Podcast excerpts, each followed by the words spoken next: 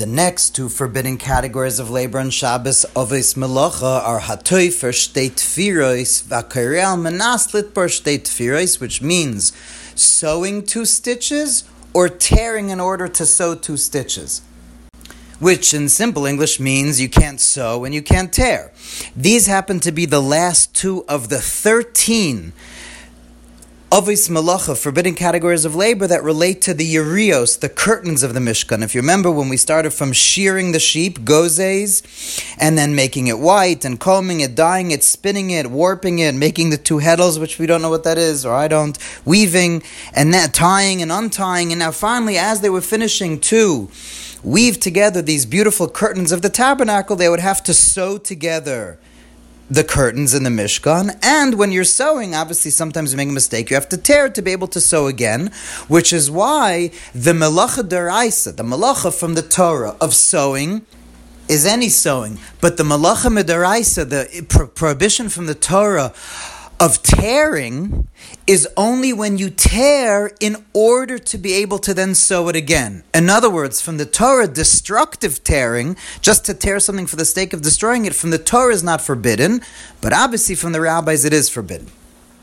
Now let's just speak another minute about sewing. Now obviously sewing, so you can't sew on Shabbos, that's pretty straightforward, but remember, we've spoken about toldei malacha, the derivatives, the subcategories that come from the malacha. So, obviously, sewing is pretty straightforward, but once you understand that the basic premise of tofer, of sewing, is, and this is how the Mishnah explains it, the combining of any two separate objects, including pieces of cloth, paper, wood, even wood according to the Rambam, into one single entity, whether by sewing, pinning, gluing, or any other means. And that's from the Torah as a tolda. In other words, this is where it gets a little complicated, that if you glue things together on Shabbos, that is the melacha midaraisa, the prohibition from the Torah of sewing. It's like sewing it together because you're gluing it together. So when you glue it, that's the same thing as sewing. So putting pictures in an album is completely forbidden on Shabbos, because you're gluing it to the album. I don't know if, I don't know if they still have those, but you remember in the old days when they had photo albums with the adhesive backs. Using scotch tape, stickers, all those things are completely forbidden on Shabbos. But then comes the big question, what do we do about diapers and Velcro? So according to that understanding, you shouldn't be able to use a disposable diaper on Shabbos because it's always used, and especially when you finally close it, when it has the package in it, you really want that diaper to stay closed, and for more than twenty-four hours, forever. When you cl- when you put it on the baby, maybe you put the diaper on only for a little bit, for less, just a couple of hours. But when you put the, throw the diaper away, you want that to stay forever, ever, for all eternity closed. So a lot of halachic authorities ban using Velcro and diapers. Thankfully, most halachic authorities do not. Most halachic authorities say that there's a concept of derech tashmisho. Derech tashmisho means the regular mode of use. If this is the way something is made to, it's like buttons on a shirt. Why are you allowed to button your shirt? That's also tofer, it's sewing together, but it's not. Even if you button your shirt for more than twenty-four hours, that's how you that's how you close a shirt. That's not sewing together. It's made to open and close. There are some halachic authorities that say that if you want to say you can't close a diaper, you also can't close a door to a house because it's binding things together. So basically, the bottom line is things that they're made to open and close, you can on Shabbos, and it's not a problem of sewing, but anything else, gluing and things like that is a problem. A Band-Aid is fine, et cetera.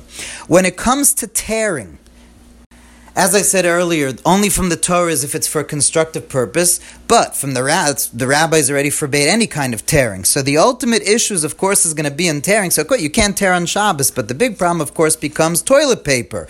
We all need toilet paper on Shabbos. So there are different ways of getting around it. Maybe if you don't tear on the actual, uh, uh, the perforation, you tear someplace else, but there might be other problems with toilet paper of preparing a vessel. So really, really, one should prepare toilet paper for oneself before Shabbos. When it comes to opening packages of food, so here there's a very clear Mishnah, that the Mishnah in Shabbos says that a chavis, a big barrel of that has wine or something in it, you're allowed to break on Shabbos. You're allowed to tear it open, so to speak. Why? Because the only reason, like we said, tearing for, for a destructive purpose is only forbidden from the rabbis, because from the Torah, the only way tearing is forbidden from the Torah is if you're tearing in order to sow. So tearing for a destructive purpose is only forbidden from the Torah. So the Gemara says clearly that even though the rabbis forbade tearing, even for destructive purpose, but not when it comes to food. When it comes to food and drink, there the rabbis did not forbid tearing for destructive purpose. But then there becomes an issue, what about like cans and bottles and these things when you open a bottle on Shabbos? So it's like tearing it and now you have a vessel. So there are those that don't open milk cartons and soda bottles on Shabbos, make sure to open them before Shabbos. I personally do. You could ask your local halachic authority, but that is the prohibition of tearing.